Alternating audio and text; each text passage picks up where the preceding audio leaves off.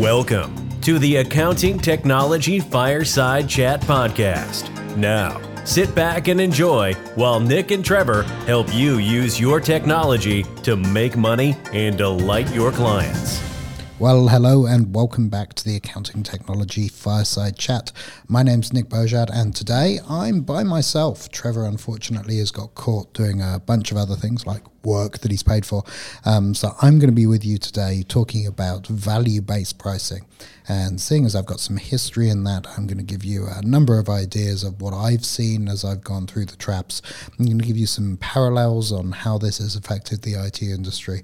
And I'm going to give you my view of how this could affect accountants, how you can do it really well, and how you can think about it. So on with the show, let's go. So value-based pricing. So the first time I had in my head the idea of doing that was in about 1998, so just before the thing we in the technology industry call the dot-com crash. I was thinking about how do I change how we bill customers for projects, and at the time I was working in a technology stack called systems management. And systems management allows us to manage lots and lots of computers from a single place really easily, and it drives a significant reduction in cost. In fact, for the organizations we were working with, the reduction in cost was so large that I thought it would be nice for us. We'd earn far more money if we could actually share in some of that reduction of cost. And I also thought that was better for the customer. So instead of having to shell out for a project, irrespective of how that project worked out, we could have some skin in the game and also say, well, you're not going to pay us unless this project actually delivers value to you. And at the time we were looking at it and we approached a number of customers, and a lot of them gave us feedback that there's no way we could find out really how much they were saving because they weren't going to give us access to any of their books and records to do that. So that in the IT industry was a concept back then that kind of fell flat, but it also let me think that that's kind of perfect for accountants, because as accountants you have access to their books and records. You can see how much money your actions are saving them, and you can go and use that to justify, you know, why you're charging this much, how I saved you money, etc., etc. So there's a really valuable point there that the concept of pricing for value is something that works specifically well for accountants and doesn't necessarily work for the rest of industry, for example. Talking of industry, let's talk about the IT channel. So in information technology, there's a bunch of different areas of our business, but the area I'm going to talk about specifically is the IT channel.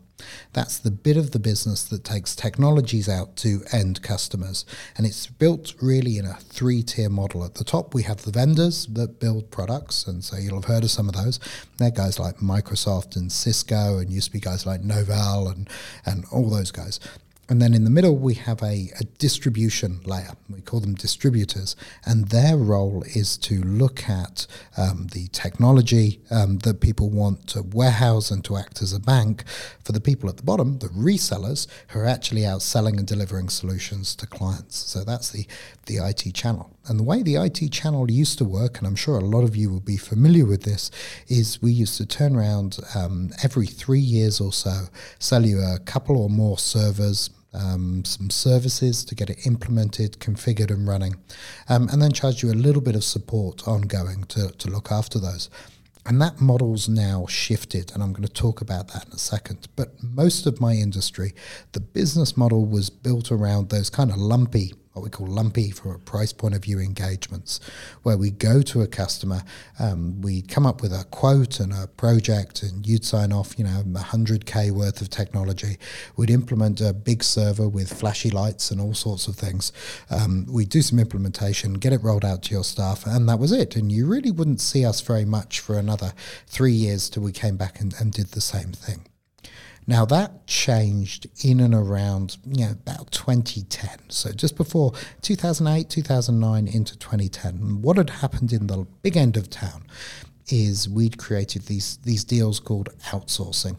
And that's where an organization says, we're not going to run information technology internally. We're going to get a third-party company to do it for us.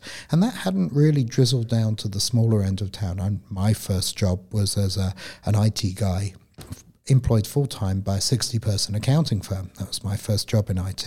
And there were lots of those people around. And that then moved into what we now call the managed service providers. And I'm sure many of you don't really know what managed service providers mean. And I can tell you many people in my industry don't know what that means either.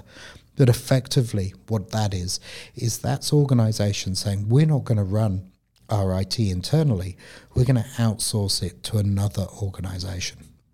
And in the big end of town, that's really cool because you can outsource to very large organizations with deep pockets and lots of resource. In the smaller end of town, that's a bit harder and you end up outsourcing to a local managed service provider or smaller IT organization with varying results. It can either be brilliant or it can have a number of issues. So working at how you run your IT is a really important point. And that leads us to something that happened in and around 2010. And in about 2010, Microsoft started on this bandwagon talking about this technology stack called the cloud. And cloud computing was different. In the world of cloud computing, at least the vision of cloud computing, you wouldn't have any servers or infrastructure. You'd basically buy your computing by the week or month or user, and you'd buy that from a major vendor. And they'd look after all of the back end and infrastructure. And so cloud is things like Xero and Office 365. And if you think about those things, you don't run Xero on a server. You don't run Office 365 on a server. Office 365 and Xero are run by the vendor. They are responsible for delivering a service to you rather than delivering technology. And so as this started to introduce, it caused chaos in my industry. Kind of like when Xero was introduced, it caused chaos to the accounting industry. And the reason it caused chaos in my industry was everyone was forced to move from these big lumpy, 30 to 100 grand payments every 3 years from their clients to a tiny bit every month. And that broke all sorts of things. That broke compensation plans for salespeople. That broke financing models, that broke revenue models, that broke cash flow, all sorts of things started breaking. The other thing that we could all see when we started doing that was there was this race to the bottom. Effectively, we had, at the beginning of this journey, everybody had a mail server running either in their offices or potentially somewhere else. Most people had it running in their office. And everybody was going to move to this new Office 365 thing, and there's great business to move them. But once they'd moved, that was it. We'd no longer have a business of selling servers. We'd no longer have a business of selling services to migrate. You'd be on a service. It would be kept up to date by the vendor. And the margins and the amount of money you'd receive from that was shrinking down to about 6% of what the customer spent. And what the customer spent was way less than they spent before. So suddenly you needed to have a different business that went after more customers and became more efficient. Now, if this sounds familiar, I think it is. When I went and talked to accounting firms in the beginning of the world of Xero, and they're talking about monthly or quarterly pricing for accounting services and doing all-you-can-eat monthly pricing for accounting for small and medium businesses, people were panicking the same way that they were in my industry. They were going, but how do we charge for this? What do you mean we'll give them anything they want for a certain amount of money? How does this service thing work?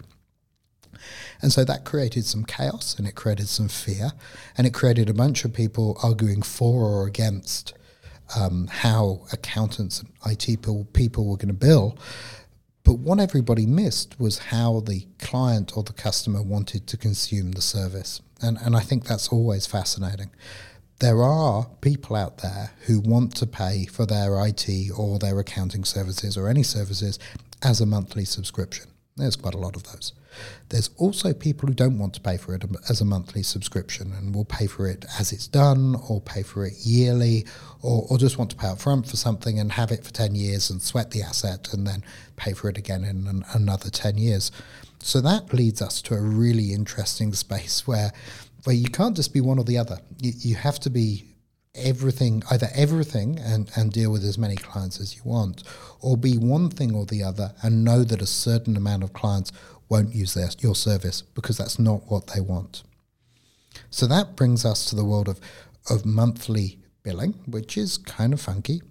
And that also brings us to the world of timesheets. So one of the things everybody said when we went to monthly billing was, hooray, we no longer need to do timesheets. Now, my feedback from that was, if you don't need to do timesheets, how do you know that the price you're billing is actually profitable for you? So do be aware you're going to need some internal measurement, because you are paying your staff by the hour. That is, unless you want to change your staff contracts to be by the things they output, which ideally makes your business hyper-efficient, so do think of that. Billing by the month or billing by the project, you need to track that to know whether you're making money or not. So let's talk about value-based pricing, pricing by value. And this is a totally different way of thinking of things. We're not going to think of anymore, the market will bear $1,000 for a tax return, or think about, clients have been paying $4,000 for these services, they'll continue to pay it. There's going to be competition out there.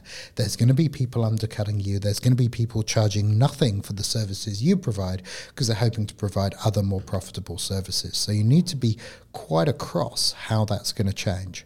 So the first thing you want to do is define value. Doing a tax return for somebody, an individual, probably has pretty low value. So if you look at the guys like H&R Block and the quick tax return people, they're the ones who are really setting the scene for that low value transaction. And to be honest, the ATO are giving that away for free in Australia, and I'm sure in other jurisdictions the tax offices are providing solutions for people to be able to do that. So it's important to think about what is the value of what you're doing. You need to talk to your clients and understand where that value is. Now, advisory services can have enormous value. I was having a conversation yesterday with a guy who helps with logistics, and he was working with a firm that wanted to grow their warehousing and manufacturing, and he allowed them to grow it and reduce their cost by the amount they needed to spend to grow their ability. So getting experts in to help you do that is really important. That's where you can deliver advisory. I wouldn't shy away from using other trusted partners to deliver services in areas that you don't specialize in. So as an accountant, you'll specialize in finance and money. You can find other partners who'll specialize in information technology or logistics or all sorts of other things that can help the business. You also need not just to think of value, but think of what the market will bear. So if you think back to the world of when computers first came into things, they offered a dramatic improvement in speed in getting things done. Now that improvement in speed has been absorbed into business cost models. So now that's there, nobody sees that improvement anymore. So you have to be aware that this needs to be a real value, not a false one. And finally, you need to look at your cost of delivering that service. If your cost of delivering it is greater than the perceived value, then you probably shouldn't do that service, or you should reduce the cost. Finally, an analogy for all of this. There was this wonderful story about this massive engine in a production plant, and the engine wasn't working, and they finally found this old guy who turned up with a hammer, listened to the engine in three places, hit it with the hammer. The engine started working perfectly, and they got an invoice for $20,000 for the man with the hammer. And they asked him to itemize the invoice. And he said, hammer, $2. $19,998, knowing where to hit the engine. So make sure that just because something doesn't take you very long to do, if it's a lifetime of experience that allows you to do it, it's certainly something that you can talk to your clients about, you can offer value, and you can charge money for. Hey, that's the end of the podcast. I'm going to do another one a little later in the week with Trevor, who'll be a little freer back then. But I want to say thank you for listening, and I hope you have a fantastic day. Bye for now.